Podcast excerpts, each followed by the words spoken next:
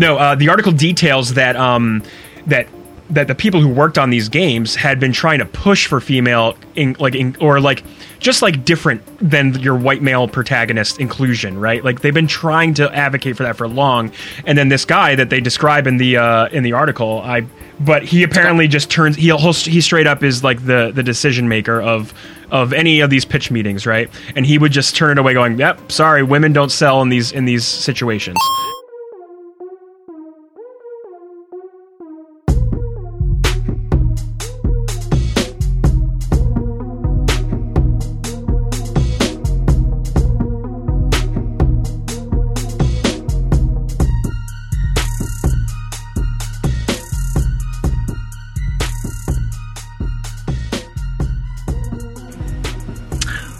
Welcome, everybody, to another episode of the Emergent Gamer Podcast, episode 260.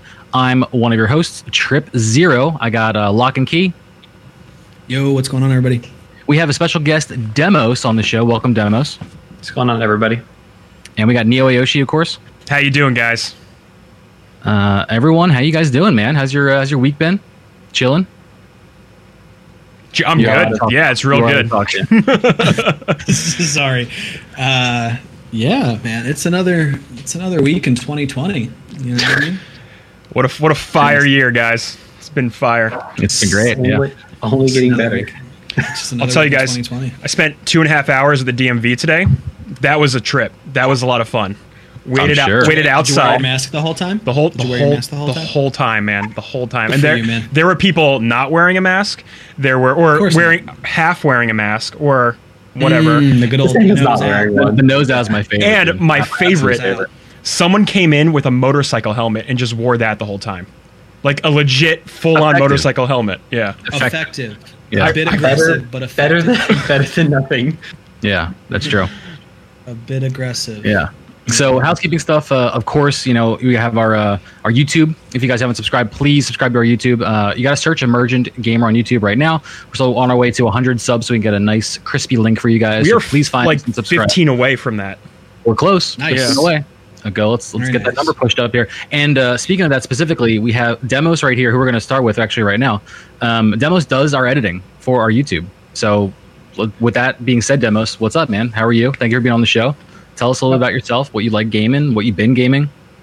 Oh, You know, um, dive in, dude.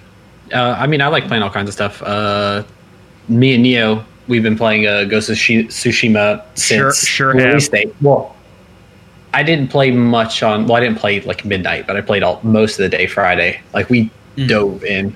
Um, uh, for the most part, like I just kind of play whatever. Pretty good variety of everything. Um, like I like speak on that. Like I fucking love Ghost of Tsushima. We're gonna talk about it more later, but like that game is just like really hitting the spot of like what's fun to play. Yeah. Um, uh, but back to what Trip said real quick. Um, yeah, subscribe on YouTube. Uh, me and Neo are going to try to have a spoiler cast for Ghost of Tsushima come up next week. Yeah, whenever we whenever we finish it, like I'm gonna hope to. I'm going away this weekend, so I'm, I'm gonna try and get some game time in. But, um, and then if anybody else, like maybe at Lunar Castaways finishes it, maybe we can get some of them on, Mm-hmm. uh, just so we can have a nice panel of people to talk about it. Yeah, not just me and you talking into a vacuum. Yeah, exactly. Um, but yeah, definitely, I'm definitely enjoying it too. Absolutely. Um, we'll talk about it in a second. But what other games are you liking this 2020? What is what are some Um, of your favorites right now? I haven't. I don't think I've played a whole lot in 2020. I've kind of just been like waiting it out. Nothing's really standing out to me. Like I'm not a. I like. I like the first Last of Us. Um, but I, it wasn't the masterpiece that everybody says mainly because they don't like Naughty Dog's combat stuff. Like their narrative is really good, but I'm like I don't want to play a 20 plus hour game just for a story if I'm not having fun with all the gameplay moments which I'm sure other people do. I just don't. So I'm not super big into JRPGs. So uh, Final I- Fantasy, Persona, Ro- Persona Five Ro- Ro- Royal, not super I- it for me. I do know you like the Pokemon game. Yeah, I've been playing a lot of Pokemon. You've been playing the, you've been playing the DLC, yeah. Yeah, uh, first week or so, I pretty much first few days, I pretty much cleared out everything there was to do in it. Granted, it was only like eight hours of stuff to do. But it was a fun time. Is it And a I'm is it a worthy excited for the next addition to Pokemon? Is it worth is it, It worth me depends what you booting out up of booting it up again? Uh, the DLC, it's it's fun. Like it's like I said, it's eight hours of fun. Like you pretty much do literally everything it- to do in the DLC uh, in that eight hours. Outside of that, it's kind of like you don't need to get it because people can just give you everything that they added into the game. You don't have to like go catch it yourself. So, Nice. just if you want to, It's cool. Well, I know you're waiting to talk about Ghost of Tsushima, so go for it, man. What what Um, what's what are, what are you enjoying about Ghost of Tsushima? I mean, we can just forget Locke. It's not like he's doing anything this week. Oh shit. No. We don't have to go. I mean, we can. T- you guys can talk about your game. Oh, shit. During the start of the you're show. fine. you're fine. Because demos could talk. That could go right into Neo. Neo, you can talk about the game. That could It's break gonna what you're. you a hard time. It's all. um, look, we're, we're a living, breathing, organic show. It can happen. It's okay. uh, I, it's one of the things that people have said a lot with like reviewing the game is that the game has style because you know right as soon as they like announce the Kurosawa mode, you're like, all right, they're really heavily influenced by these Japanese samurai movies, um, and you get it, and it's a beautiful world to go in. Everything looks so alive. Like you see all these people over. Uh, you never really have these dull moments in the open world. Like anytime you're going from place to place, you see all these other things you want to just like, oh, I'll just take care of that real quick. Um, And the, the game does it in a really brilliant way too with with a the wind and then the 2nd Mhm. thing they do is they have they use the environment like they they throw a golden bird at you and the golden bird kind of like guides guides you to like points of interest. It's it's a, a cool thing they do with a narrative where they talk about like uh, some of the Japanese mythology behind stuff, and they'll uh, you'll they'll talk about something, and the main character will say something about how it relates to a story he was told when he was little by his family or something like that, and then you see that in the world, and you know it had, and like you'll talk to NPCs and they'll tell you that it does something and then it kind of like you make a connection in your head and you're like oh this is actually really cool because it's they're taking that narrative leap without telling you what to do or you know that game direction leap without telling you directly what to do and then having the game tell you why they decided to do it this way Hmm. Yeah, and I think it's actually really brilliant because they they do. It does seem like they put a lot of care and thought into uh, just the world building itself, just the character interactions, the way the way the world is laid out. Like they they do a lot of showing and not telling as well. Um, just by like the sh- with the shrines and um, just a lot of like the the like the people that you interact with and like and you know, everything in the world. Like it just Yeah. it shows uh, homework was done. Go ahead.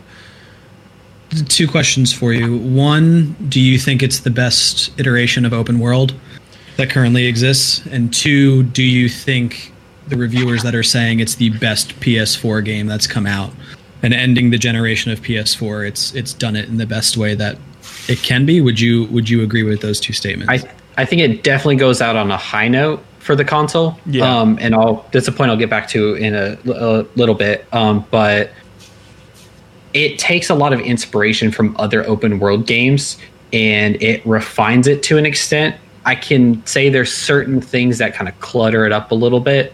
Um, like there is one activity you can do in the open world that I think is a little like it makes sense in the concept of like a samurai and in this world, but I think it's unnecessary because doing it doesn't do anything for you. What you get from doing it doesn't really do anything. It's just kind of there. And I think it's uh, to like have you take a moment to just relax in between all these other things going on in the world. But Okay. like it's still something I think is kind of unnecessary.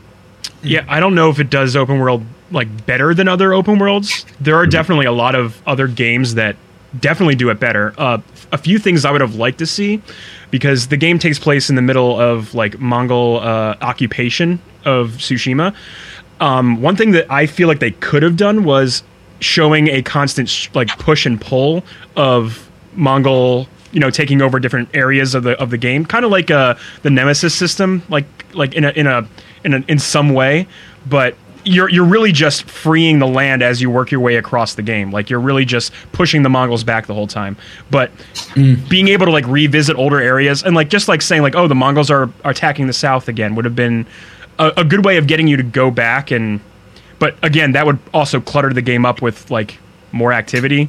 Um, I'm trying to think of other things that like like other better open world games. Like maybe even like GTA Five is probably up there with one of like the like the best styles of open world game, just because of the activities that it does provide you around its open world. But it's it, it's kind of similar to GTA Five in, that sense, where it's like you'll you can walk across this like uh, field, and on the other side of the field there's some Mongols, um, and they've got this woman held captive, and if you rescue her, she'll tell you to go somewhere or tell you about something going on in the world, and because you did that, now on your map there's this activity you can go do. Mm-hmm. So it's similar, like GTA does a similar thing where you have those random NPCs and random encounters and stuff like that. So, like I said, it it is inspired a lot. It doesn't do anything with that like better than anything else, but it's generally good, and I think that's about it. Like I Yeah. don't. I I'm not think bothered by anything it, it- does with the open world necessarily. I think it, it excels most in in its combat. I think is is probably the most engaging and fun part of the game, and it just makes you want to engage in the combat more um, because they provide you with not only your basic samurai kit, your samurai sword, right, your katana. They give you a whole bunch of other tools that you can use, like kunai, smoke bombs, sticky bombs, like. It, and it makes the combat really dynamic. So you can actually approach any situation stealthily, or you can stand. You can choose to like stand off against the uh, the uh, enemy camps and then just go in head first and and take them all on in honorable combat. Um, and it's honestly a lot of fun. The variety of enemies are great. And like you have different stances that will take on different enemy types, like sword and shield, uh, pike users, uh, just plain sword users, and it actually makes you kind of change up but your play style as you're engaging in combat, which is which is I think a really fun time. it, it's one of the it's like a system that rewards you learning the system so you kind of like flow in and out and you feel like you're doing better because you're utilizing more things Do you guys feel like it's the best combat system that you've played? It's up there for sure. I mean, if if we're going to compare it to like the best combat system, which I think is probably like the Batman games, like just the, the easy, like you know, like it's up there with like Spider Man PS4 and um, uh, the Batman series. It's close. It gets really close. Uh, one complaint I've seen on online is people are complaining that there's no lock on, like like like target system. You know, like a like a mm. Z targeting or like you know how Dark Souls lets you target an enemy. And Right, right. honestly, I think that's counterintuitive to how they want you to or how the game wants you to play it because it wants you to engage in multiple enemies like Batman games, right? Because Batman, you're surrounded by enemies at all times, countering and punching, like that's and using your tools, your bat tools. In this game, is That it's being- it's very same way. Yeah, go ahead. that being said like a lot of people's issues and why they want to lock on is because in combat like say you're rolling backwards you can roll backwards into like a wall and then the camera just kind of like starts getting all weird and that's the reason why people want a lock on is mm-hmm. because the camera is the issue so like when you're in combat the camera is probably one of the like there's a lot of criticism that I'd have, like things I wish they had done differently, but not a lot of complaints that I think is just like not good, which the camera would be one. Like that mm-hmm. the camera just doesn't work very well in combat sometimes. It's fine if you're in like an open field, but the moment you get like in tighter areas, it yeah, it does become a problem for sure. Mm-hmm. I feel like a lot of games have problems with camera in combat. Yeah. You know, I feel like it's a it's a difficult thing to solve for if you're not having the game focus on a on a single target while you do moves like rolling and, and things like that. What did you have, Trip? Um, I kind of want to ask you guys both, either answer together or like one and then the other person. Um, so I watched a lot of gameplay of this. Uh, I watched some other streamers when they had early access. I watched uh, Neo. I watched your stream on Friday on launch day. Watched a lot of that. Um, the game does seem, you know, beautiful and engaging and uh, and a fun world to be in. I guess what I would really want to know is, is there? Do you think there's enough to do? Like, say if you just wanted to, you know, a, a hallmark of a lot of open world games is that you can just kind of fuck off right? Not play the story, kind of live a pseudo kind of experience, kind of doing whatever you wanted to, and then maybe kind of come back if you have to to the main story. Do you think there's enough to do that in this game if somebody wanted to, or is this game primarily a story-driven game based in an open world that you can have a lot of fun exploring, you know, but it's still like dependent on you living the path of this person's life? And is there enough to do even if you just wanted to do that or wanted to do none of that at all? Like, how did you feel existing in the world outside of just the corridor of the story experience? Do you want to go first, Demos? Uh, yeah. Um, so basically, how the game starts is it starts you on the beach the day of the Mongol invasion of the island. So once the world opens up, it's after that you're kind of like dealing with the aftermath. Um, the main character, um, a family member of his gets held captive by a Mongol in one of the castles on the island. So, and I'm trying to be as non-specific as possible, just to not like mm-hmm. spoil anything. Um, so, one of the things because they've now taken control of majority of the island now, the what you pl- need to do as the main character is he decides he needs to free his uncle, and he wants to go find allies. So immediately, what the game does is it gives you a checklist of story missions where you have to go recruit some allies to help you raid this castle, and they're just kind of scattered throughout the open world or this section of the open world that they have. Outside of that, you just have like free roam. There's a couple of locations it doesn't let you access uh, because it shows up in the story, but it also doesn't flag it as a named location that you can visit until you're able to. I guess the good comp- I guess the comparison point on the other end of the spectrum that I think Trip is leaning towards is like you can play Witcher 3 and Oh, never yeah. touch the main story. Mm-hmm. Right? Like that game is so dense Yeah, like, run to a village, hang out with them. run right and you can you can do what Felix did, right? You could just, you know, play Gwent and Yeah. drink and mm-hmm. Yeah, you know mm-hmm. so like I, I think the the question is is like after the game opens up is there enough to do where i can say i never want to touch main story i'm only going to do all of these side missions because i find Yeah. them more interesting right? Yeah, uh, Yeah. Just to fill that question a little bit more, like like you just said, Locke, is the world dense enough to kind of have those experiences, or like alternatively, does it matter? Does the game do enough in other ways that it doesn't matter that you don't feel the need to do that? Because that would also be an interesting point as well. I But mean, go ahead. I can already tell you that like playing through the story is very much like you're playing through like a samurai drama, which is great. I love every second of that. But once I'm done the story, the side missions, the With this area, with this area, getting all the collectibles, the the haikus that you can do, the standoffs, like all the side stuff. Like there's a lot. There's a lot to do, and a lot of cool uh, environments and vistas and things to explore. But the moment I'm done with the area, uh, I don't need to return, and I uh, ultimately will complete the game. And if I want to play through it again, it'll be either a new game plus, but I'll be doing the same things again. Like it's not gonna, it's not one of those like living, breathing world games. It's going to be Sure. you're going to complete this this story, the side stories, unlock It's all more the weighted things. toward Yeah. the narrative, really. Mm-hmm. in kind of like a sucker punch fashion. It's like you've got this whole island and it's separated into three segments, which generally follow the game, the story's three acts. Uh, so the first act, you're in the first section of the island, second, so on. So you have this first act that you only have access to, and like you said, you pretty much do all the side stuff, like save this town from Mongols, um, go follow, like it showed in the, the trailers, one of the trailers, follow this fox to um, this shrine. It's like you do all that on the island, and then you're done on this section of the island, and time to move on. got you Yeah, so ultimately this game will come to a close, right? Like and and if I platinum the game, which I probably will, it's it's a very attainable platinum. But after that, it's like okay, I've I've completed this journey, and I'm I, I'm I have no reason to revisit unless I want to keep experiencing the game, like the gameplay and everything.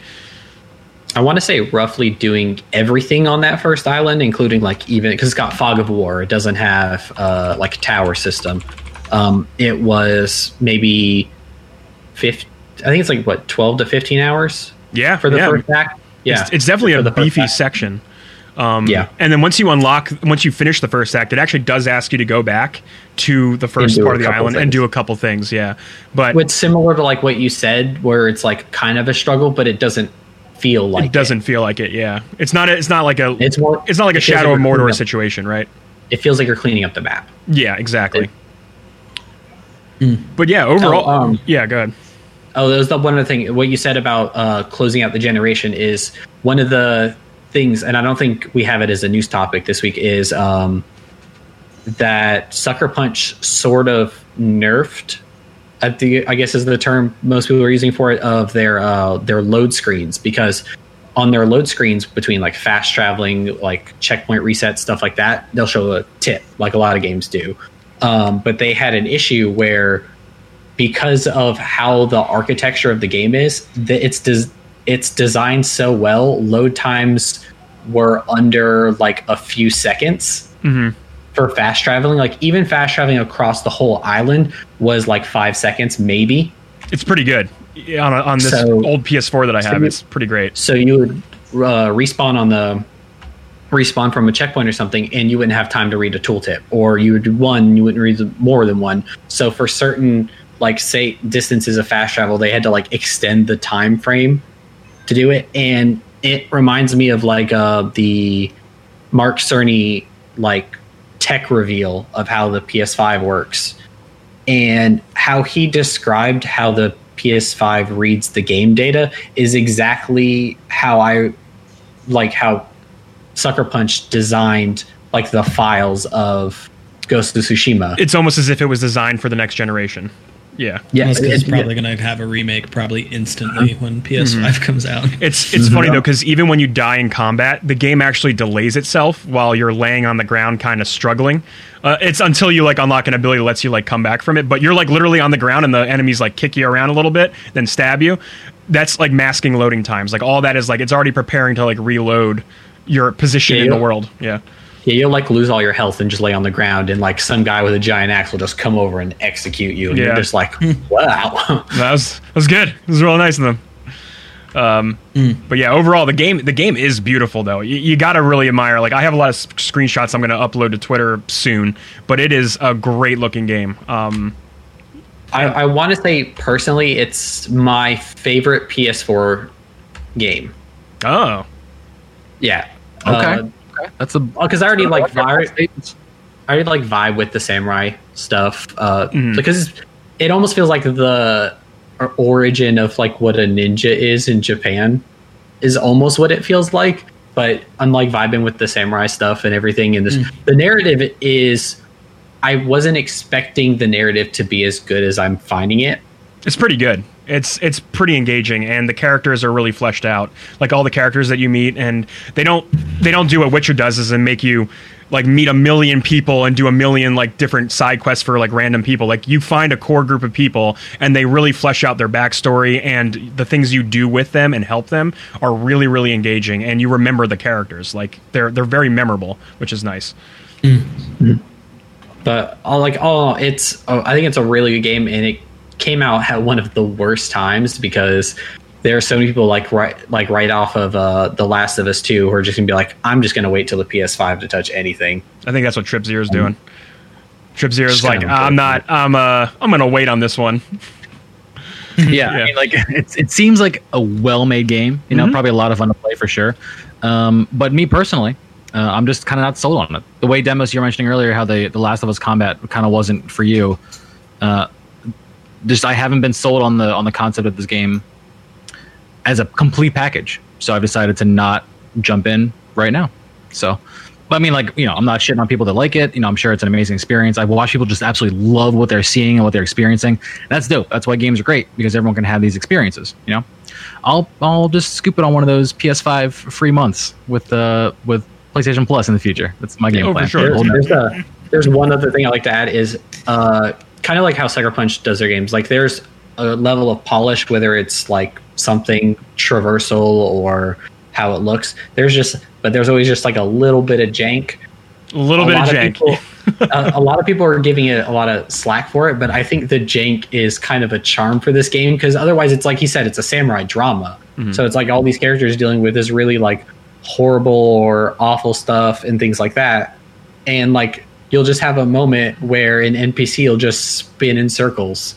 Or I walked into this camp and there was a, a Mongol asleep, and I guess I made noise, and he T posed like up Oh my like God. A, a vampire and just started like attacking me. I'm like, what? What's going on? Oh, so I- it's like these janky moments are like adding some lightheartedness to it in a really weird way that kind of makes up for it being very serious the whole time. I had a really weird bug last night where I was raiding this camp and uh, everyone who tried to attack me instantly got hurt by touching me. So like I would just like walk into people and I didn't do anything. Like they would just get hurt by by like looking at me and like getting close to me. It was such a weird bug. I had to restart the game after that. But um, also some like tra- You should have traversal. wrote, you should have wrote it out, man. just wrote it out. I know. I just read the whole kept going, dude. but it was also like not making enemies engage with me properly so like i had to like hunt them Oh, down it was like really messing with the entire like experience it was really strange but another thing um some like traversal is kind of weird like i'll jump for a ledge and i won't grab it properly or like i'll miss it or i'll go in the a random direction just like like really weird things like that happen but I gotta tell you, like aside from all those, like the game is is a fun game. Like it is, I'm I'm gonna play it out and have a great time with it because I I like the You're gonna platinum samurai-ness. it all the way. Oh, I'm going for it. Yeah, for sure. since I haven't listened to anything related to Last of Us 2 that we've done, where where do you currently feel is the better game? Last of Us Two. Yeah. Like as as a game, yeah. Last of Us Two. As a game, as, as yeah. a whole package. Yeah, it Gotcha. is- I'm just yeah, I mean I know we can't really we can't dig into that. I'm just kind of curious your thoughts on, you know, these are two big big titles for PlayStation. I mean- you know. um, coming from like a narrative, a technical, like you know, the technical perspective, the the combat I actually really liked in, in Last of Us. Aside from my aim sucking in the in the in the game, but It is clunky though. I, I Yeah. do know what what Demos is talking about. Oh, for The- sure. The the Naughty Dog style is can be brutal, especially with the camera. But it, Um, but if like you look at of some Us, of like the uh, if you look at the, some of the Sunil Legend gifs on Twitter, that guy makes some real great gifs, and all the ones he did of Last of Us Two like really showcase how good and dynamic the combat is, and like Hmm. it's it's. It's a it's like a like it's one of the best games out this year. Like you it, like regardless of what you think of the story of Last of Us Two, and I know it's very divisive. It is a really great experience. Like overall, like the whole the whole package is there, right? Um, uh, this this game. Okay. Ghost of Tsushima, I, I need to finish it. Obviously, see how it how it all wraps up. sure. But so far, I'm enjoying myself. I love just roaming around and doing samurai shit. Like that's the that is the that is the pinnacle of what I can ask for. samurai shit. It's great. I love it. Sure. nice. I get it. I'm glad you guys are stoked on it. Yeah. Uh, Locke, you want to give us a little a little Lock weekly upca- uh, update recap? Gaming? Yeah, I mean, I'm. Uh, yeah, I mean, I'm still play- still just playing Valorant. So, yeah, I don't really have. Um, I don't really have much else to share. I'll probably end up doing Last of Us 2 soon. Um, I was just talking to a buddy about. He, he had texted me and asked me if I had played it yet because he was trying to have a conversation about it. So, uh, hopefully, I will play that soon. Um, I don't know, man. I just I have such a hard time playing narrative-driven games now. They Yeah. like because of how much break time in between them I'll likely get. Um, it's hard. Like I struggle with that that amount of time in between play sessions, um, where I lose I lose the the drive for the narrative. I feel I'm so taken out of it that like trying to get back into it is really tough. Um, Sure. Yeah. So I, I want to try and you know I was a big fan of Last of Us, so hopefully I can get through Last of I- Us two. Personally, I think uh, the connection you had with one is going to carry you over into two, and you're going to feel, you know, real strong ties to that world. And Mhm. you know, it's it's a game for you, Right. like like in a lot of ways, i- including the way that usually the, you know these days everyone streams a game. Like this is a game you're not you're just going to Sure. play and experience. right. So you're really to be able to have whatever kind of connection you want um, to it. And I think you're really going to be able to kind of find that story driven experience that you want out of this one, especially because you're right. Like story games aren't really what kind of they used to be right now, at least. Yeah, and it's also you know like I like I was just talking. The comparison point that I had um, when we were, we were talking about Last of Us Two in this text conversation was like Horizon Zero Dawn was probably the last game that I kind of fell into for a while, but it was the same issue that I've had with a lot of other story games where I fall out of it for whatever reason, life, other games, yada yada yada, and then I just I for whatever reason I can't just jump back into it and be at Yeah. the point where I left off. I just really really struggle with that. Sure. Um, and Horizon Zero Dawn's a really great example. I got like 75% of the way through the game. And that's why I'm excited for the PC release because I'll probably end up doing the same thing, to be honest, playing 75% of the game. But, but uh, like revisiting it on a new platform, um, you know, where Last of Us, uh, at the time that I played it, you know, I played it all the way through in probably one to two play sessions. Um, so I'll probably try and do something similar with Last of Us 2 um, and then give my thoughts on it. But outside of that, no, it's just been grinding ranked in Valorant. Nice. Um, Neo, and, Neo and I have played a bunch. Um, Silver one So now, I think. I am no, you're Silver 3, dude. silver three. Hell yeah, hell yeah. Silver 3. where, where, where are you guys in the, You're, the ladder? you're climbing. dude. Woo! Climbing. Thanks, guys. Thanks for the carry. Um, I am platinum one right now. That's pretty um, high. Probably close to platinum two. So the ranks are uh, iron, bronze, silver, gold, platinum, diamond, immortal, and then the highest rank, which is called um, radianite. Um, so I think we're all pretty much in line with one another between silver, high silver, and, and platinum is where really our whole crew is. Um, which I would probably say is like average to above average player base. Sure. I think you know um, we probably fall somewhere in, in the middle. Uh, but it's been fun, and I, I really enjoyed the game. Um, it's it's really hard to go back and play other shooters after playing that game um, because of how well made it is from from an architectural standpoint. Um, like I tried to play Destiny PvP the other day, um, and it's just it's honestly it's fucking impossible. It's it's it's utterly impossible to play that PvP now. How, I, uh, how so specifically played though? this week, but I know the uh, the weekly rotator is like Team Scorched, where you just have a fucking rocket launcher and just shoot everyone. That's the most fun right now, obviously in the game. I, I feel like like that is something I would enjoy in that PvP. Right. Right. Like I can't go and play like something hyper competitive in that trying to anymore. take just right now in that sandbox, and now it's terrible. it's yeah between the sandbox and just like the low tick servers and the lag on the peer to peer and just all that is just it's it's so hard now. It, it it's almost bad. I'm I'm almost like upset that Riot gave me this because like if other games don't meet this like level, it's going to be really hard for me to Yeah. go play. Can't go else, yeah. Like I think Overwatch is probably before this. Overwatch was probably the the did the same thing for me, which was like this is a very well made tactical shooter, right? Um, Set the hero based shooter, I should say. Set the standard, right? It has Competitive good focus. servers and right um, competitive focus, um, and but it didn't do it enough for me to not go and play a game that has significantly less focus in in PvP. Right. Um, but you know, we're we're on the heels of um, the Halo Five news or uh, Halo Infinite, excuse me, Halo Infinite news tomorrow. So um, the um, I'm hopeful that we'll we'll have another really good shooter in in the future. I sh- probably shouldn't put all my eggs in in that basket. Um, look, man, look, hype's a great thing. It's a magical thing. Mhm. You know, it, it can is carry. if it is if you're not putting all your eggs in the Microsoft basket for game development, but I know. um yeah so really just outside outside of just watching streams it's really just been it's just been valorant for me cool.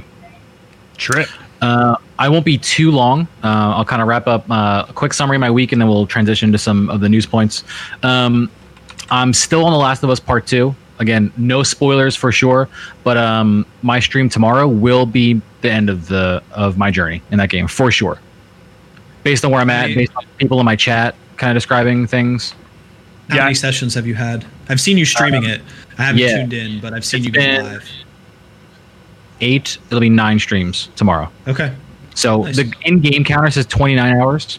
Uh, that game counter does not count repeat attempts. It can't. It literally can't because of my stream time more than that. You know, okay um, there were some things that I tried to do like specifically challenge-wise when I was playing that extended the time. Um, I'm also a player that like will look for everything everything, Sure. Right. every room, get every piece of equipment um, that I possibly can. So that, of course, extends time. Um, but I'm loving it, and especially with the decision to not jump right into ghosts. Like I feel like I'm really getting you know every single value, every single value of every dollar I put into this game, and I've been Um, absolutely in love with the experience. what because we haven't spoke i mean i tuned into maybe one or two of your last of us one streams you were still pretty early on in the experience um, what what was your thoughts on one as a package and then how did that lead you into into two and what you're experiencing now Do you mean in terms of the story or the just everything? sure just everything i mean you you're you're probably one of the last people on earth to play last of us one blind this late in the game right actually really So, fucking good. uh, uh, I'm I'm just curious on like what your thoughts are. I'm sorry if you've already done this on an episode. No, no, no. It's, Um, it's we actually haven't done the whole one into the other because the last time we were to talk about this, I wouldn't have been deep into into two by any Right. means. But yeah, I did um, Last of Us Part One, obviously into the DLC, straight into two. Um, and if we're going to compare the games as games, uh, two does like ninety percent of every gameplay choice incredibly better than one. Um, my one real sticking point, actually, I've we have two, maybe three. Um, one of them is your upgrade paths are no longer like free choice, how they were in the first one. You know, you can kind of, change, you save up your Yeah. materials, whatever, and, and buy whatever upgrade. In this one, you have like different like paths. You have to like actually, you start with like I think one. I think you just start with one actually. Um, upgrade path of five perks, and you find manuals in the world to give you additional upgrade paths. And then once you have additional paths, you can then choose from those paths, but it still is linear. You have to go first perk, second perk, third perk, and build on those. Right, right. Um, Okay. I like the freeformness of everything, but I feel like maybe they made that decision because it could break the game a little bit. Like when I was playing one, I found myself saving up because I was like, "Oh, I, that's the best thing to have, obviously," and I can survive with my gameplay style until I get that, and then I'll be even better. So I could just like Right. on real specific, real good shit right up front, and kind of like you know play conservatively until then. So they do force you to experience those uh, those gameplay paths. It's probably better for training you how to experience the game and how to play in the ways they want you to. I just it's a preference of mine. Um, Right, right. The only other weird thing is that they um, in the Last of Us Part One, uh, R one was your change shoulder view when you're looking around corners or whatever. Okay. In this, they bound that shortcut to swap through all of your weapons. So if you have your shoulder slings, you can hit R1 to go through like your long range, your short range weapons, and that's like your quick uh, shortcut. And they changed the shoulder swap to while you're ADSing, you hit square. Interesting. Mm-hmm. Okay. I Weird button to personally would have find swapped too. that because you have, you build the muscle memory of like aiming and looking, especially with like switching your view and everything.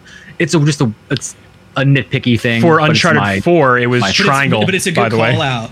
You know, it's it's a good call out from someone that went Hmm. from like I would never be able to call out that because I haven't played one in forever. Right. Right. So like I don't Right. remember what the the actual like um, mechanics of it were on that granular of a level. But that's Yeah. interesting to see like you boot into two and you're used to like doing something and you go to do it and it's like Yeah. well, that's not what I want to do. They were How- right. do I want They're to probably Yeah.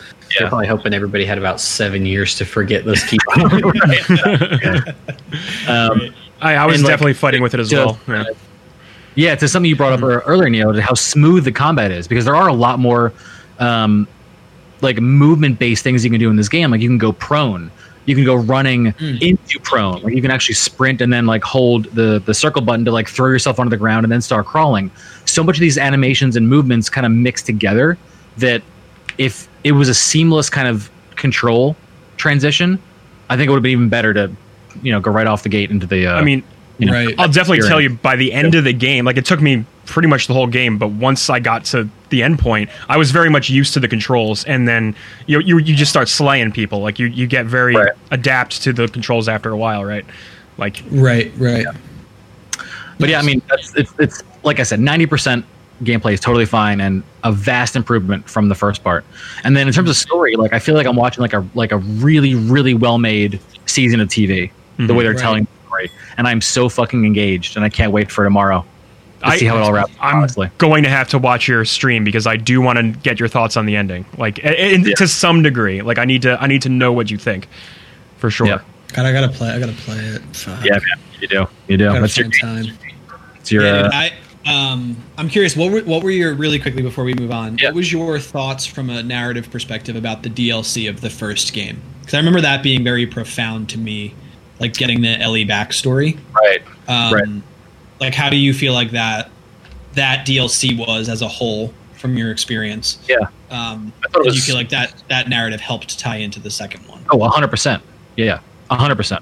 Um, I don't think it's it's a spoiler at all to say that like obviously Ellie has um, relationships with women in The Last of Us Part 2 and the DLC like really gave you the backstory into that kind of like awakening. It wasn't like Right. like they didn't smack you over the head with it obviously. Um, they just had you kind of like along with the journey of her connection with another person that she was with. But i think it it, it grows that character for sure. And it grows that that you know origin story and kind of like her her experience. Um, and it was just from from besides the ellie perspective it was cool to see what was happening while you know because that chapter ended with uh you know spoilers for Last of Us Part One. Don't worry, I'm the last one that need to be spoiled, so no one actually cares anymore. it ended with Joel like getting impaled by that piece of rebar, and then you cut automatically, I think, to like winter at that point after that.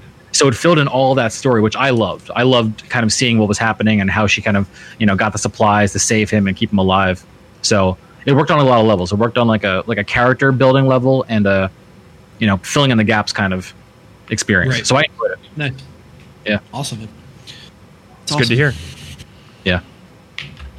So uh, yeah, transitioning into news. I know we got a lot of really big news points to hit.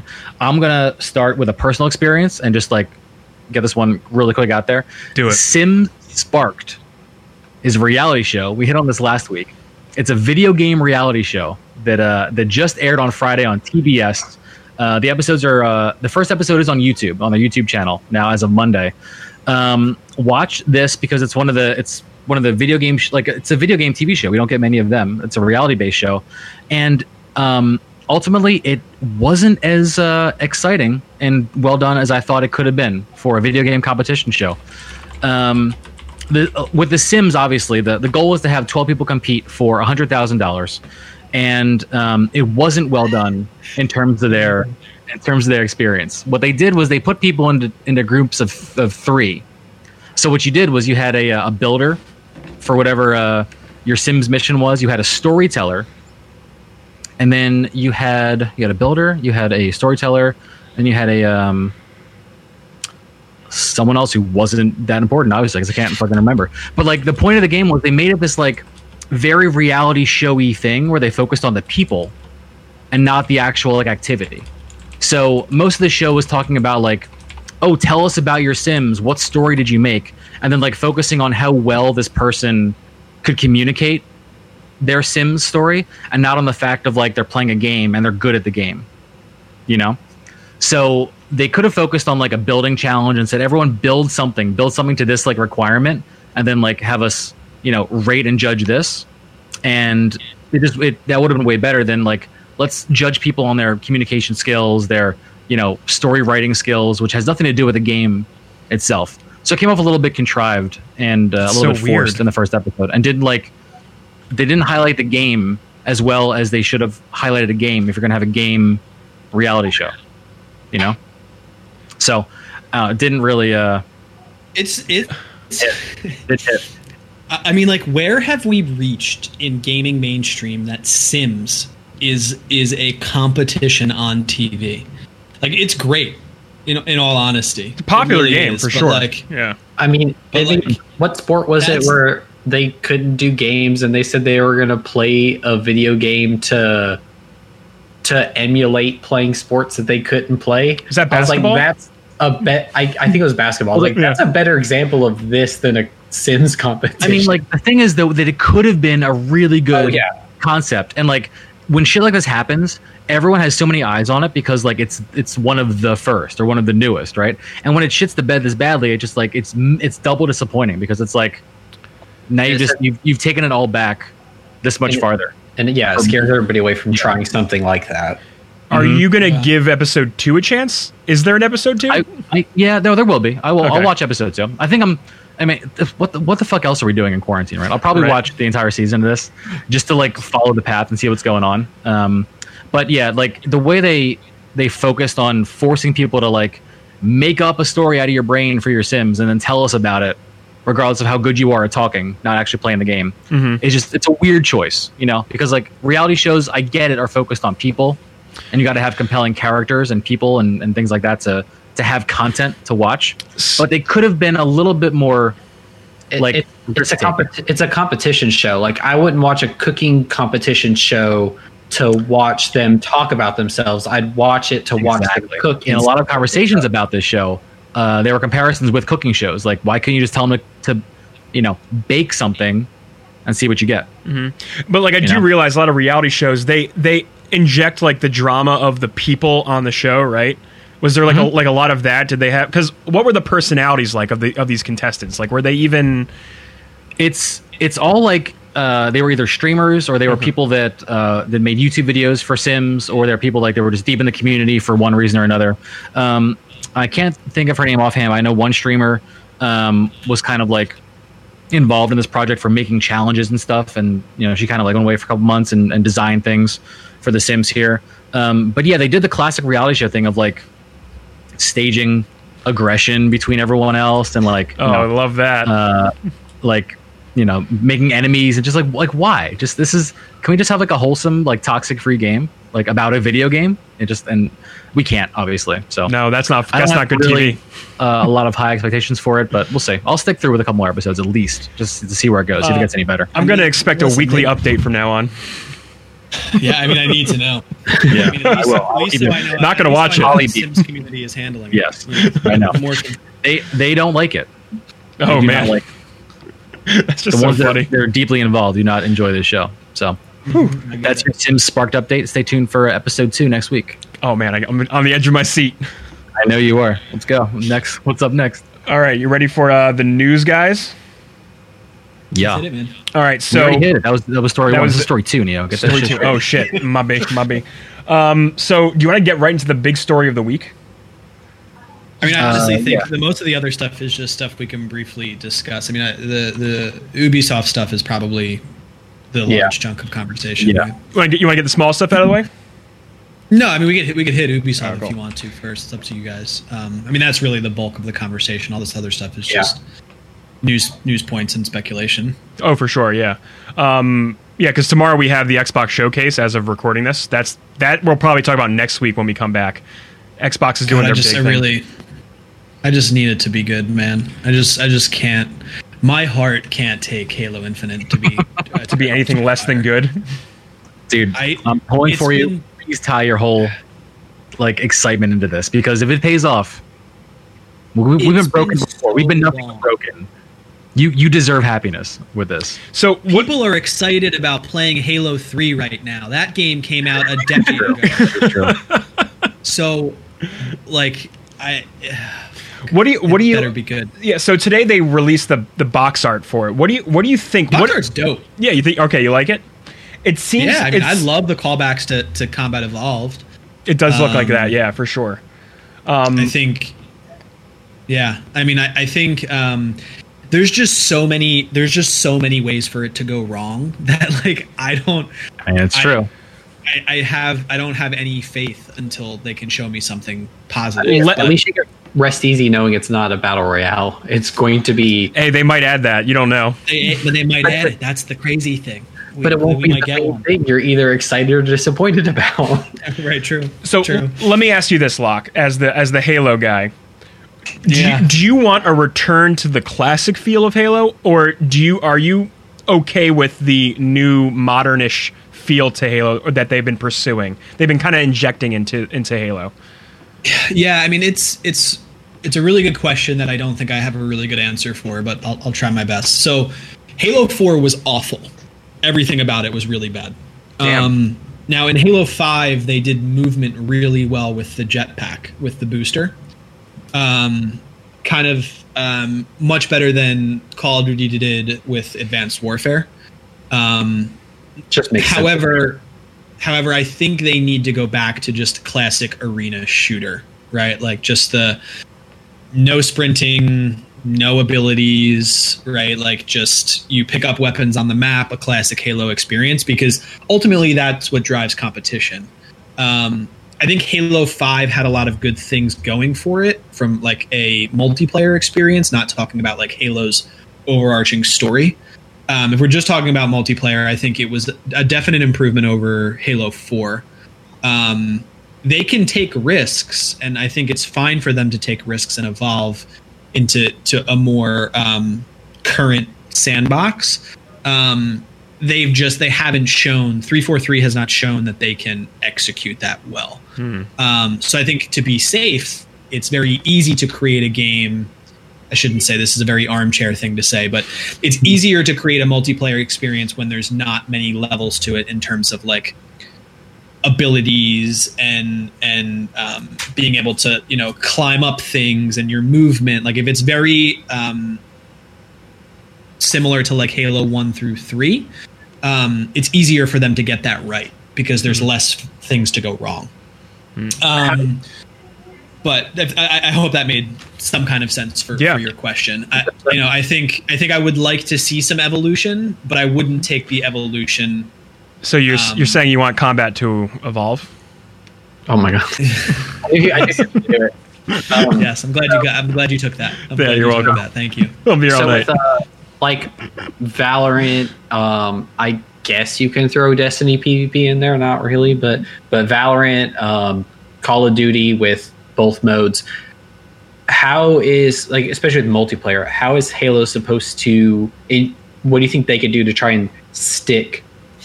Because Halo multiplayer was big for one, two, and three Reach, uh, but four was people were playing it on Xbox, but it was still on the 360. And then five, the multiplayer didn't stick. Like everybody was just playing everything else, and then you have BRs come out right after that, so no one really paid any mind. How? What do you think they could do to try and like make it stick? That's a good question. Um, I think that's where like the core gameplay really matters. What what Halo always did well was you had a sandbox that was static that didn't really change. So you had your Halo 1 you had your pistol, Halo 2 and Halo 3 you had your BR, you had a rocket launcher and you had a sniper. And that was literally it, right? So there's not mastering a lot of different weapons. Um, it really just came down to map awareness, teamwork, and your raw skill with your primary weapon. Um, and that's what Valorant does extremely well, and that's why it's also really fun to play, and it's also really successful. The sandbox is static. You have a core group of really good weapons that you would use in in later rounds. Um, that you only really have to get good with just those.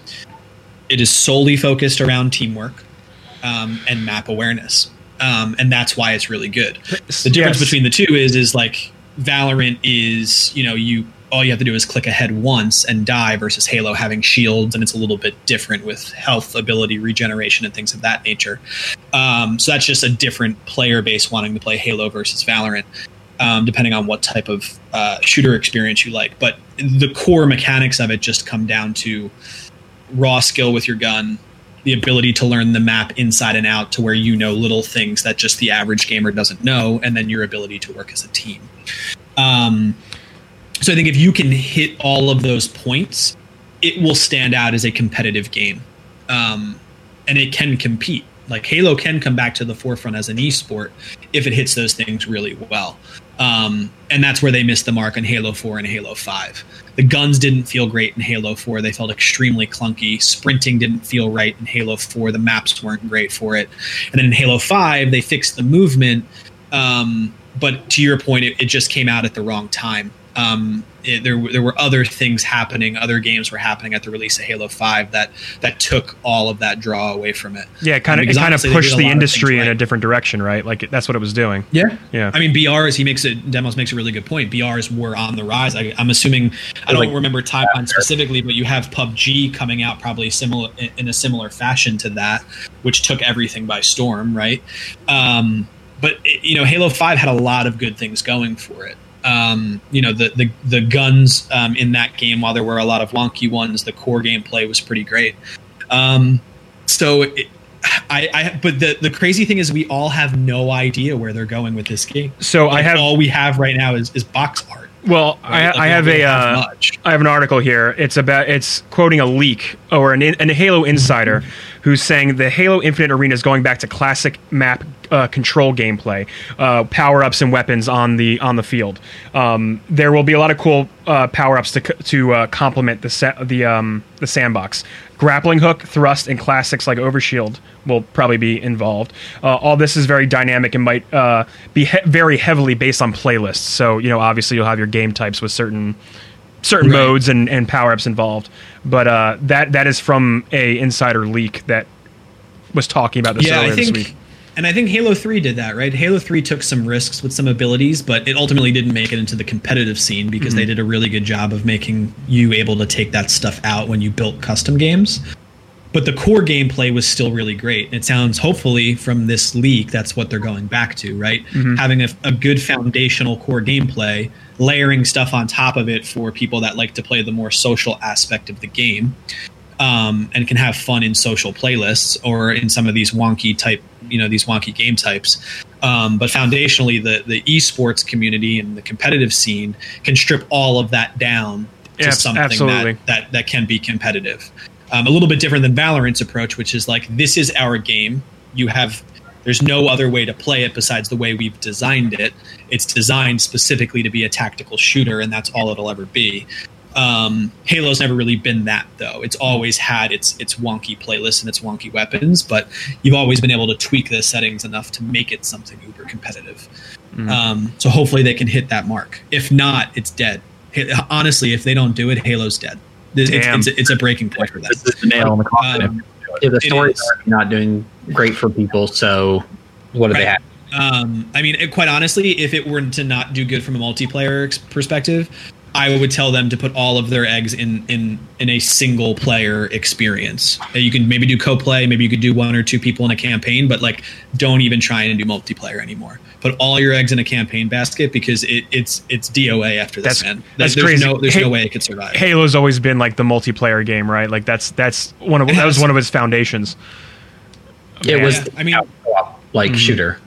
Yeah, that It's, sold it's Xboxes. how I started playing it. Yeah. Was was playing it with one to two other buddies. Combat Evolved, right? Like that's just um, how or some early gaming memories with friends. Um, so it, but it, it, it's had Halo's had such a tumultuous time that if they don't, and they know this, right? Like if they don't hit this, um, or they don't, you know, stick it fairly well and then support it extremely well, um, it's I think it's it's DOA for the franchise personally, but Wow.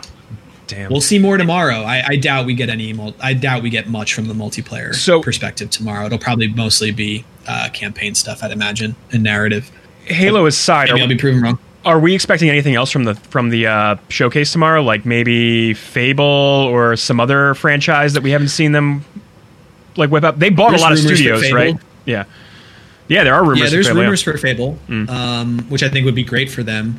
But I think I think I read a quote from from Phil Spencer, essentially saying, "Don't expect much from our game studios for a while." Still, Got it. Okay. Um, I don't I don't remember the exact quote, but it, it did say something like don't expect a lot of first party titles. Like we just want you to know now that we're working on it and we know it's a problem, but first party titles are still we're not ready for for that yet. I think that's kind Um, of they're trying to drive home. The you can play all these games on the Series X and Halo's coming out. It's because they want you to like get the console, stay in the ecosystem with what they have plus Halo because they know there's more coming and they want you already there. Yeah, I mean they've they've you know they they do service better. Like we we we know that like their their service platform as a whole has always been superior to PlayStation's, and PlayStation has always been superior in, in titles. Um, even when Xbox had more titles to play, it, it still wasn't comparable, right? Um, Absolutely, and I, I think agree. they're le- they're they're leaning so heavily into their service right now with Xbox Play Anywhere and Game Pass because Game Pass, quite honestly, is I, I still believe is the future of gaming. Right? Mhm. Um, I think it's it's a it's a it can get there. Um, so they, they need to lean into that, knowing that they just don't have the the first party. Their studios are not quite ready. Um, yeah, and keep in mind, X, find the quote XCloud is also another thing that they're they're they're pushing up as well. The their streaming platform. yeah, platform. xCloud's another big thing. Yep. Um, but there is. I'll- I'd have to find the the Phil Spencer quote at some point, but um, he essentially alluded to like don't don't get your hopes up. Like we don't want you to get your hopes up right now about about first party titles. Um, so I wouldn't I wouldn't expect much, quite honestly, from this in terms of surprises. Maybe a Fable tease, like a, a- an official Fable tease, and not just a leak, which would be great. but not showing Yeah. gameplay. Right. That's Yeah. a good point, Demos. We might just get we might just get some more like Elder Scrolls Six shit, right? Where it's just like a title and a and a scene. Oh, but it makes me so fucking excited, dude. So excited, right? We have no idea when it's coming out. You might not even make it, but we're excited. Spoiler alert: Starfield is uh, Elder Scrolls Six. Oh, Done. God. Done. Spoilers. Oh God. Spoilers. Well, yeah, that's tomorrow. So I'm sure I'll, I'll definitely be watching it and see what they what they cook up for us. Um, Yeah, it's new uh, noon Eastern is when I think the the stream goes live oh, cool. for for it. Yep. Well, I'll definitely be there for that. But uh, let's move on to our big story of the night. Um, this was broke. This broke uh, yesterday morning by Jason Schreier, the man himself. Uh, he released this huge piece on uh, titled "Ubisoft Family Accused of Mishandling Sexual Claims and Misconducts." Oh my God! So this is off the Can we heels. get, can we get a, a hand raise if anyone in this podcast at least is surprised about Ubisoft? Anyone? If you're surprised, raise your hand. I'm not surprised that it's Ubisoft in general. Okay. I'm de- okay. I'm not not raising. No one's raising their hand. Sure, But no one. this doesn't Got it. surprise me because because the culture of the industry feels like it's always been like this. And when you think about like Riot Games, like their their massive court scandals that they had over the past two years, and just other companies in general, seem to all suffer from this massive issue. Um, it, the, the article details the family members, like who it's Ubisoft is a family-run company. Uh, Yves Guillemot, uh, a bunch of other yeah family family run. Just the the execs are I did, just I did air quotes for all the listeners at home who aren't watching live on our Twitch stream. Reminder: We're live on Twitch Wednesday nights, 7:30 p.m. Tune in. Nailed it. Yeah. Um, apparently, a lot of the top management has been getting away with just the most inappropriate things that you can possibly think of. Um, just overall, not great, not great behavior when it comes to handling female employees and employees of other, uh, I guess you could say, ethnicities. Sure. Like when we, if we thought about it intelligently, we knew this was all a thing, right? We just didn't have the details. All we had was Ubisoft's lack of, of action, lack of corrective action, lack of like affirmation that things are different, lack of like you know removing people that were in charge of, of departments, and and then Jason Schreier goes and blows it all up, and then all of a sudden you know. You sent And them it- on. It's like, well, well, okay, yeah, we're oh, oh, oh, oh, oh, here's all the things we're doing, dude. Uh, but also, by the way, I'm staying as CEO because I'm like the best dude, and I know I know what things are good and stuff. By the way, It goes back even farther than that too. Because back, Sorry, it goes back even farther than that too. Like with just like you can tell by the kind of culture that they have, where it's um, what uh, Assassin's Creed Unity when it was like people were talking about that was the first one where they really talked about a female protagonist or character or something. I think is what it was, and Yeah. they said was it the it would have cost too much to make a female model Animations and was- all that, was too. Yeah. or animation, like something really early on, like back then, and that was like 2013, Can't even 2014 this with straight face. and like that just kind of sets the stone like sets it up for like that's just how it is at Ubisoft. yeah, it's like it's two sides of the story. It's like it's you know portraying this like people want to create and have female lead protagonists in these games, like probably their core game, right? You think of Ubisoft, you think of Assassin's Creed. It just kind of bottom line, really. Um, people have been trying to have a, a female lead probably really strongly since Syndicate. I think, right? Like maybe they had discussions started with They- Unity. had Liberation, the spin or the, The Vita side game. game. that was a female character, right? Sure. So it would have Right. been That was- after that. Where they That was after the that main quote. series. Yeah. Yeah, Um, and, and then go ahead. go ahead. No, you, I was gonna say the article details that Oh, you go. Oh no, you go. Ooh, ooh. No, uh, the article details that um, that that the people who worked on these games had been trying to push for female, in, like, in, or like just like different than your white male protagonist inclusion, right? Like they've been trying to advocate for that for long. And then this guy that they describe in the uh, in the article, I don't know his name. Sorry. But he apparently just turns he he straight up is like the the decision maker of of any of these pitch meetings, right? And he would just turn it away, going, "Yep, sorry, women don't sell in these in these situations," right? Like he was he was the guy axing the ideas that these people would come to come to these pitch meetings for for for Assassin's Creed games and other and other titles that they do.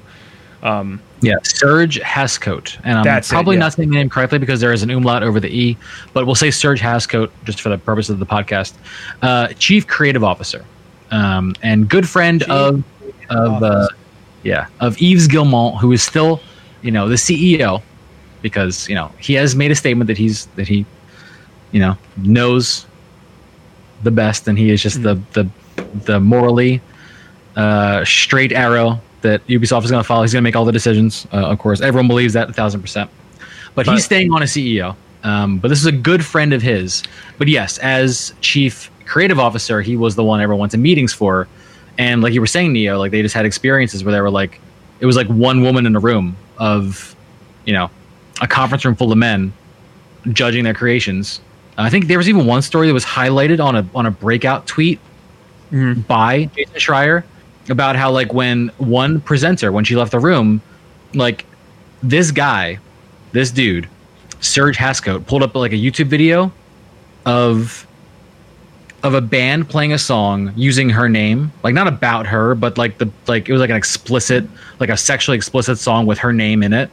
Like just like played some YouTube shit on their projector in the room as she was out, and like came back in and was like, oh oh sorry, like real fucking fucked up mental head games kind of shit in these boardroom scenarios. Oh yeah, easily. And Serge Housecoat sounds like a die-hard villain. Oh, he really does.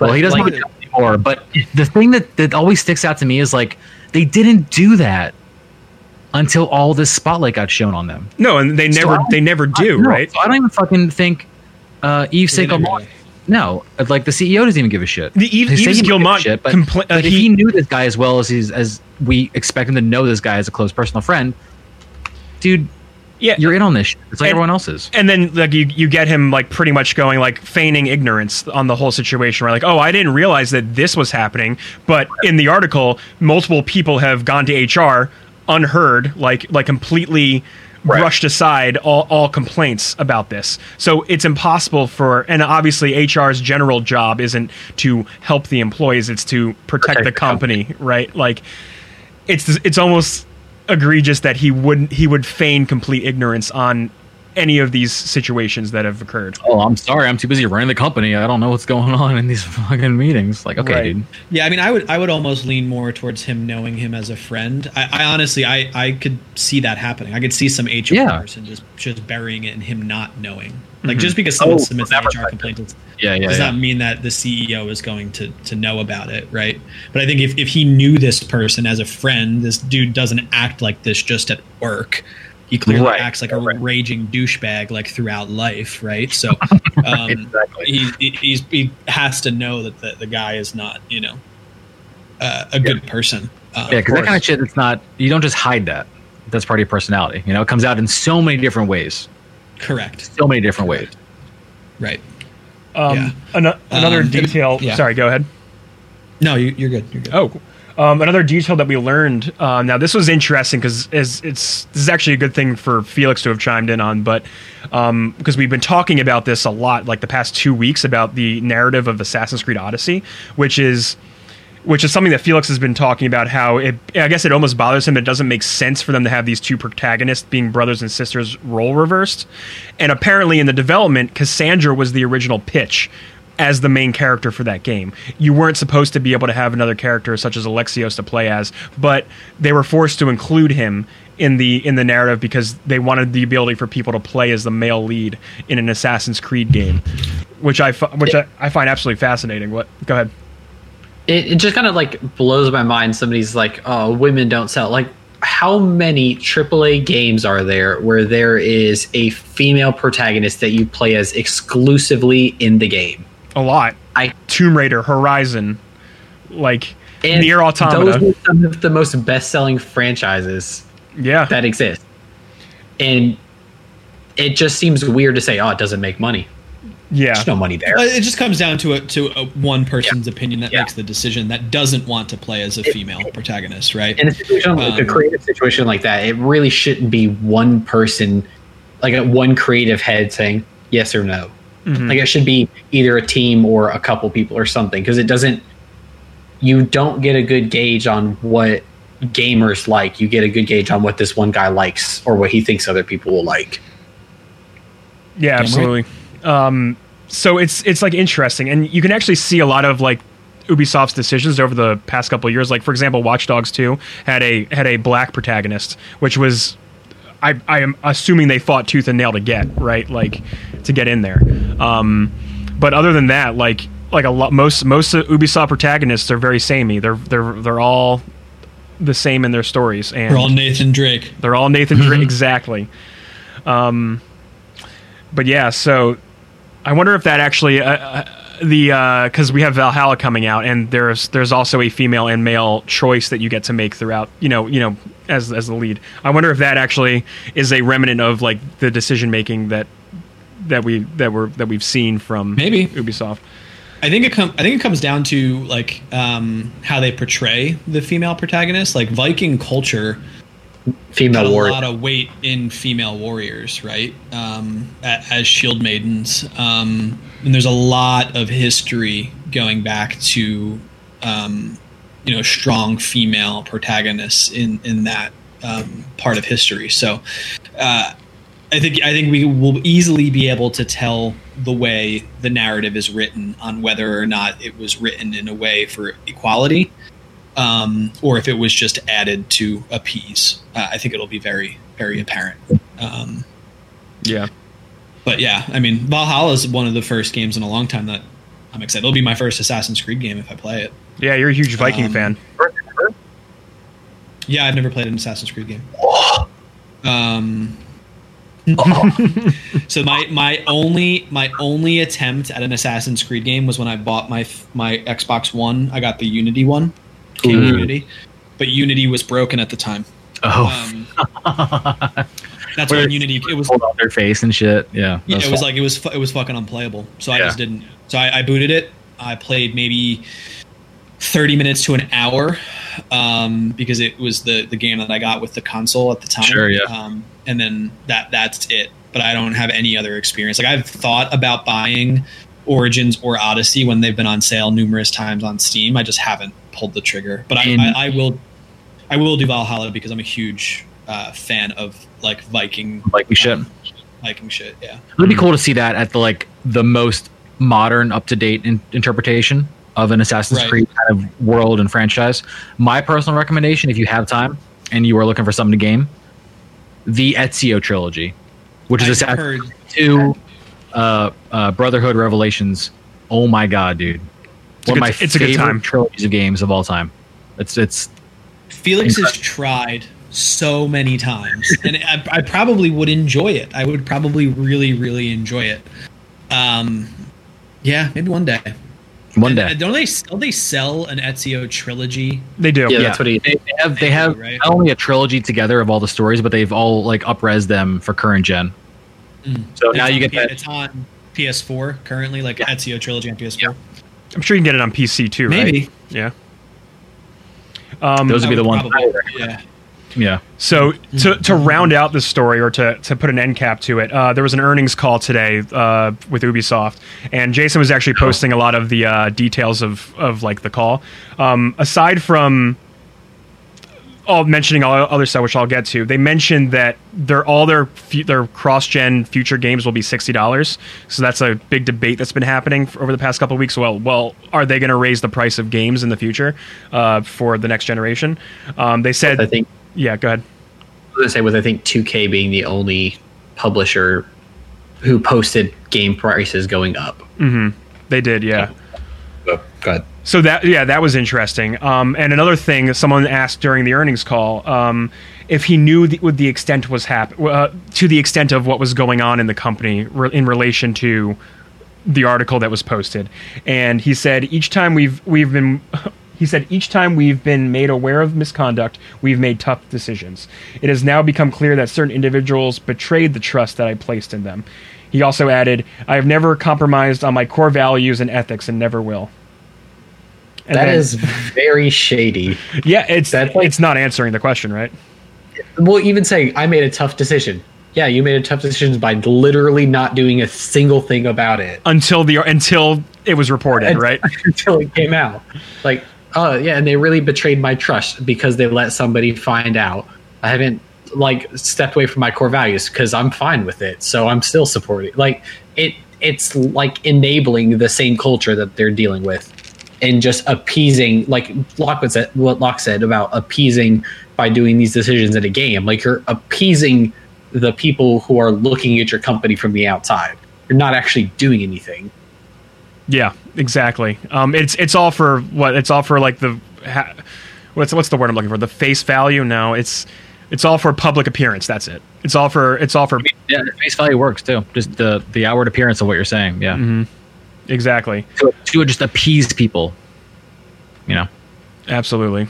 Well, other than that, guys, if you guys have any anything else to add to this, uh, I don't know what other news you guys want to talk about that I've posted, but other than that, I think that's a that's a show, right? That would, I in fact, Uh, there would be one other thing that I'm I'm interested in hearing your guys' take on is the um, the Logic Twitch exclusivity. mm-hmm. Yeah, let's do it. Um, I think- uh, What were you I gonna mean, say? before we dive in, I mean, not before, as we dive in more deeply, um, if uh, if we don't know yet, Logic signed a deal with Twitch to create content on Twitch.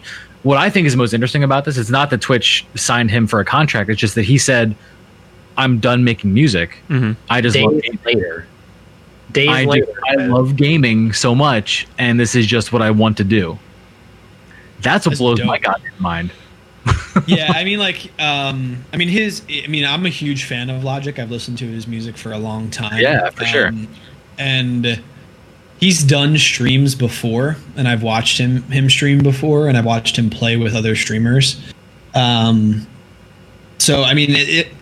I mean, it's it's cool to see that. I mean, he definitely has the privilege to be able to be like, yeah, I'm gonna just be a Twitch streamer now, um, and play video games for a living. Um, but it's it's see like it caught me off. It's not crazy, but it did catch me off guard to see that in my Twitter feed. Like, Yeah, nowhere, just like Logic retires as a rapper and is now signing a Twitch exclusivity deal to play video games. I was like, what? I mean, Where- this Where this, this, come from?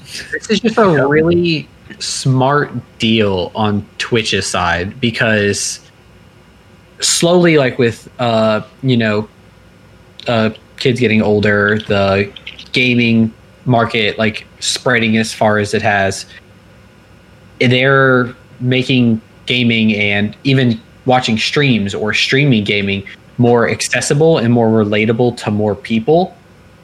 So, like two years ago, if you were watching a stream of a game, someone will think completely different versus if you watch a stream of a game now. And throwing a musician, a really popular musician, a exclusive contract on Twitch to stream games, it's making that culture more accessible, making it more normalizing it to more people. So you had like Ninja with Drake on, where it got really big, and now you've got Logic streaming on Twitch. True. We're gonna say true. um well that is definitely true as well it's great visibility it's great like acceptance and openness for games. Um i think about it from a, a different perspective from logic's perspective and it's kind of funny because like i don't know i don't, I don't want to get too like uh i don't know heady here. I don't want to get too like philosophical really for the show. It's not kind of what we do on the show. But like think about logic right? He's like a very talented musician and mm-hmm. like people that are very talented are supposed to like get passion out of the things that they do you know? But like think about you yourselves your everyday work your your life is like you know i go to work because i have to go to work and i make money because i have to make money to exist. And i bring the money back to my family and that makes my family exist and like you know so on and so forth. You do that because you have to right? Logic made music because he had to and that was what made him successful. But now he's like he's made it right like he's done people know logic people know what he does now he's like cool i've done this i'm gonna fucking trade this for this where i get paid still and i just get to fucking chill and play video games People can watch me or not watch me. It doesn't matter because Twitch is paying me regardless. Mm-hmm. But he's making money on top of that, obviously with subs, with tips, with bits, with whatever. Um, but the dude just took like the hard work dream into like the I'm gonna do nothing dream that we all want to live. That we all live when we come Well, back from work. you right? could- Like, you could argue- home from work and we're like, I'm gonna play games with my friends. I'm gonna do whatever. I'm gonna go out with my friends tonight on the weekend. Mm-hmm. Not anymore because it's 2020. What a fucked up year. But like you get the point, right? Like we we live for those moments where we don't have to be making someone else's dream. Well, you could argue that he he climbed the mountain, right? Like he did it. He did became that, a, a, but instead a of musician. staying, people that like do that stay there because they need that, right? They're Mm-hmm. like, I need to make music, I need to make whatever. You know, I'm this creative soul, whatever, whatever the fuck. But he's like, no, I did this, and now like I'm going to take this and just like game. And you guys love it, obviously, because you you gave me the money to do this. So Right. here I am playing video games. It's just a wild concept about like It's crazy, Like, dude. That's why it broke my brain. you know? It Yeah. broke my brain when I read it. I Yeah. just didn't. And going in like a Yeah.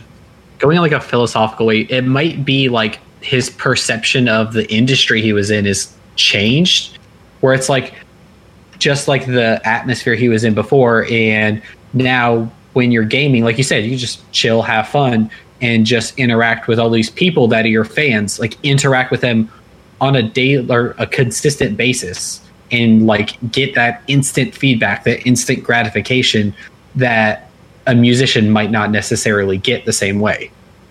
Well, yeah. I mean, I think there's there's something to be said about the type of uh, musician that he was, right? Like as a rapper, he was not someone that did more poppy stuff, more mainstream. He had a few mainstream hits, but most of his discography is not is not like radio ready music. It's like super lyrical, right? Um, and there's not a lot like in in the grand scheme of things. There's not a lot of money to be made in that type of music, right? Most people make you know radio hits because that's where the money is. I think probably part of it is also it's just a better business decision for him to be able to probably less stress and potentially more money to be a Twitch streamer. Um, so it might have just been a no brainer for him to say, like, yes, I do like making music. There's nothing saying that I can't, I have to stop making music. I'm just not producing albums under a label anymore. Um, I can now be independent. It could be a part of my Twitch channel. Like, it just gives him the opportunity to do whatever the fuck he wants now because now he's a content creator. His content can be music, right? It's not saying he has to play video games. He could be a variety streamer. He can blow up the music channel. Um, he now has complete that, yeah. control, right? Like, well, I guess Amazon has some control, but um, I think it opens up the doors for him as a creative individual to do more. So, like, he does the the backbreaking business of like essentially being owned by a label for so long to the point where like, okay, I've I've peaked. Now I can do whatever the hell I want. It's it's it's super interesting. Um, so I'm really curious to see where his channel goes um, and what he does with it. If it's strictly gaming, is he going to do musical stuff? Um, he's the first person that can play music on stream that won't get fucking won't get some-. Yeah, He can play his own music, yeah. his discography. Yeah, on a, on a slightly uh, different tangent, but still a very similar note. Have you guys heard about what T Pain's doing?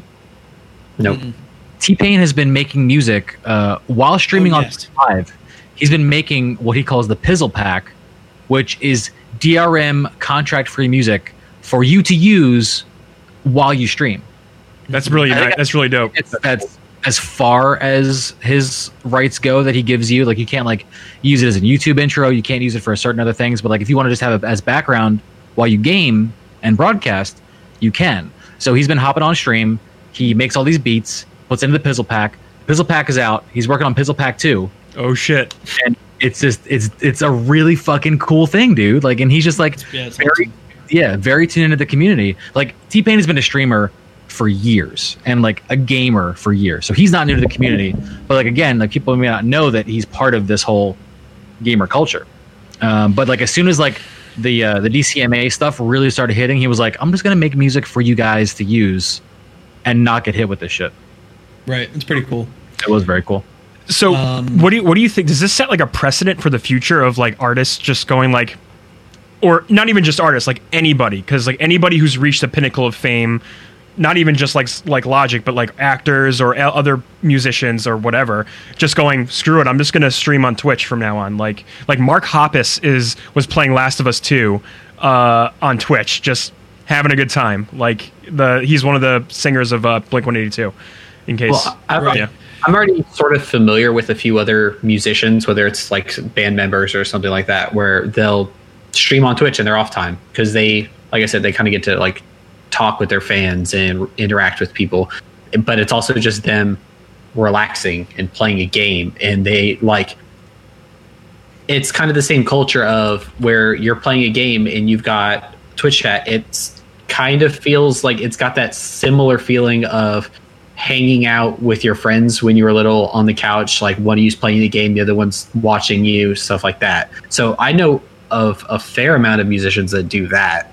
So it wasn't like a crazy thing. It's not really like on Logic's level of fame, but it's. I mean, no one's signing exclusive contracts, but it's still. They a, a lot of them do it for like fan interaction and stuff like that. Yeah, it's and Right. Twitch is a like an amazing platform for that or any kind of streaming. We're gonna say, Locke? Yeah, I mean, I think you know, I think um, there's there's there's an opportunity for people to use the platform in different ways than just like I turn game on, I play game, right? Um, and I think we'll start seeing more evolution around that. Like, there's plenty of artists that have done all of this work without platforms like Twitch, right? Like Macklemore comes to to to example. He his all of his following came from his own music creation and YouTube, right? To where then he became mainstream and was not owned by anybody. And that can happen with somebody on Twitch, right?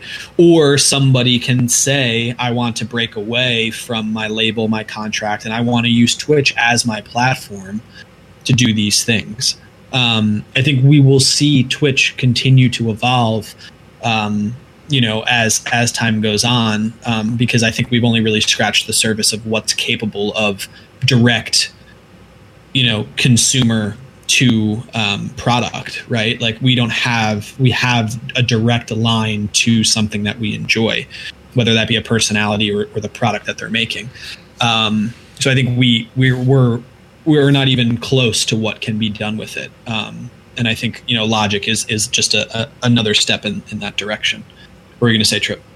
Well, kind of when you said uh, another step in the uh, consumer or the um, creator to consumer kind of chain, like it, it is. It's just another way for people to leap from one thing they're good at to another, or if they have enough like influence or clout or power or whatever whatever word you want to use for it, they could make they could force that leap.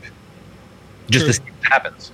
Um, uh, we've been seeing a lot of people do uh, master classes. I'm sure you've seen these in, uh, advertised on your your YouTubes, your Instagrams, whatever. But a master class is a celebrity taught course about something, right? Like music or acting or something. But it's like a name that you know. Like Deadmau5 does EDM music production. You know, before we found out, you know, how what how much of a shithead he was. Uh, Kevin Spacey did like an, a master class about acting. You know, like all these people have like their own master classes where you pay like a hundred bucks and you get them talking to you as if you were in a college course about how to do what they do. You know, that's just them like iterating on skills they've built, and it's just the, Right. the way that the internet kind of connects people and makes people flex other skills in other you know industries, and it just it's a an element of transitioning into where we're going into the future, kind of, and it's just like Twitch is an element of that, the Logic thing is an element of that. It's just like people dipping their toes in a different kind of new pools, you know, Mhm. and all so new. All of this is so new. It's also a really good time for growth too because with covid and everything shut down like musicians aren't touring um, act, some actors aren't in film production like all of these celebrities and these creative people they can't do their job so they look to other places to do things Mhm. or interact with people Yeah. it's a very good point. Oh, I'm glad I brought that up. Yeah, absolutely. Yeah. Welp, That's the show. Fucking that sounds like a show, guys. dude. I can't get over it. All right. didn't you know? It runs deep. It runs deep. All right, Anyway, take, guys. take us out. Okay, never mind. I'm, I don't. I don't want to bring. I have something else that I was going to bring up, but Okay, I, sh- I we'll should- talk about it in the post show. If you guys don't know, there's a That's post show. Watch us live again Wednesday nights. Twitch.tv slash emerge underscore gamer. Um, I'm Trip Zero. You guys can find me on Twitch at twitch.tv slash trip zero TV. I stream Mondays, Tuesdays, and Thursdays, 7 p.m. to 11 p.m. Uh, tomorrow, my last stream of the week, will be the end of The Last of Us Part 2. And then the next week is a whole new adventure. Who knows? I've been thinking about going back to Breath of the Wild. I've been thinking about doing more uh, No Man's Sky because they just dropped a Desolation update. I did one little exploration of a uh, an abandoned freighter, which was very spooky, very cool. Um, who knows? We're gonna we're gonna just have a great time on the internet. So follow me there on Twitch, and all my socials are the same, so I'm very easy to find. Go for it, Neo. Uh, I'm Neo Yoshi. You can find me at Twitter at Neo underscore Yoshi, twitch.tv slash Neo Yoshi. Streaming Ghost of Tsushima right now. I have no more streams planned this week. I'm going away. But I'll be back probably Monday night or Tuesday night with more Ghost of Tsushima. Going to finish that game. Um, and after that, I don't know. More Valorant, I guess. That's that's the only other game I care to play about play around with right now. Well, cool. See ya. Lock. Uh, this is Lock and Key. You can find me on Twitter at lock underscore key. Um, that's really the only place you'll find me. Um, if you'd like to see me calling people out on their bad takes or arguing with people over the internet, uh, follow me on Twitter. Um, yeah, thank you for listening. See you soon. And Demos. Where can people find you?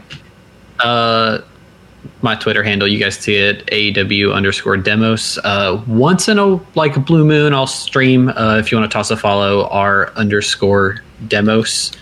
Um, other than that, all I can say is, uh, you know, subscribe on YouTube, uh, watch the podcast there. Yeah, on top of listening, do. Demos, thank you Uh, so much for everything you do in the community. It is Oh, no problem. massively You do appreciated. a lot of work, man. It's it is very much appreciated. So thank you. Yes, And, thank you. As soon as we can get it up, uh, make sure to listen and or watch the Ghost of Tsushima spoilercast. Yes. Coming soon, TM. TM. All right. All right, later. See you guys next week. Bye.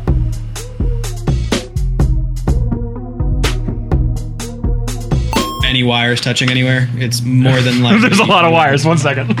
Oh my god. You, you have a power cable touching your audio cable. Wiggles says yes. Marley says no. Kevin says no. Wiggles, what are you hearing? It, it, yeah, it's it's from uh it's from Neo's mic, so the stream can hear it because his mic's Testing. playing the whole time, but ours isn't. Mm. No, I still I still hear it. If I turn it all the way up, I hear it, but my ears don't like that much. like Uh, Wiggle just said good now. It's good now. Yeah, I don't hear it you either. hear it, Neo? I hear it in my ears.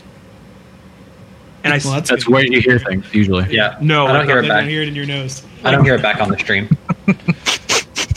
The fuck, dude. yeah, like the levels are down now.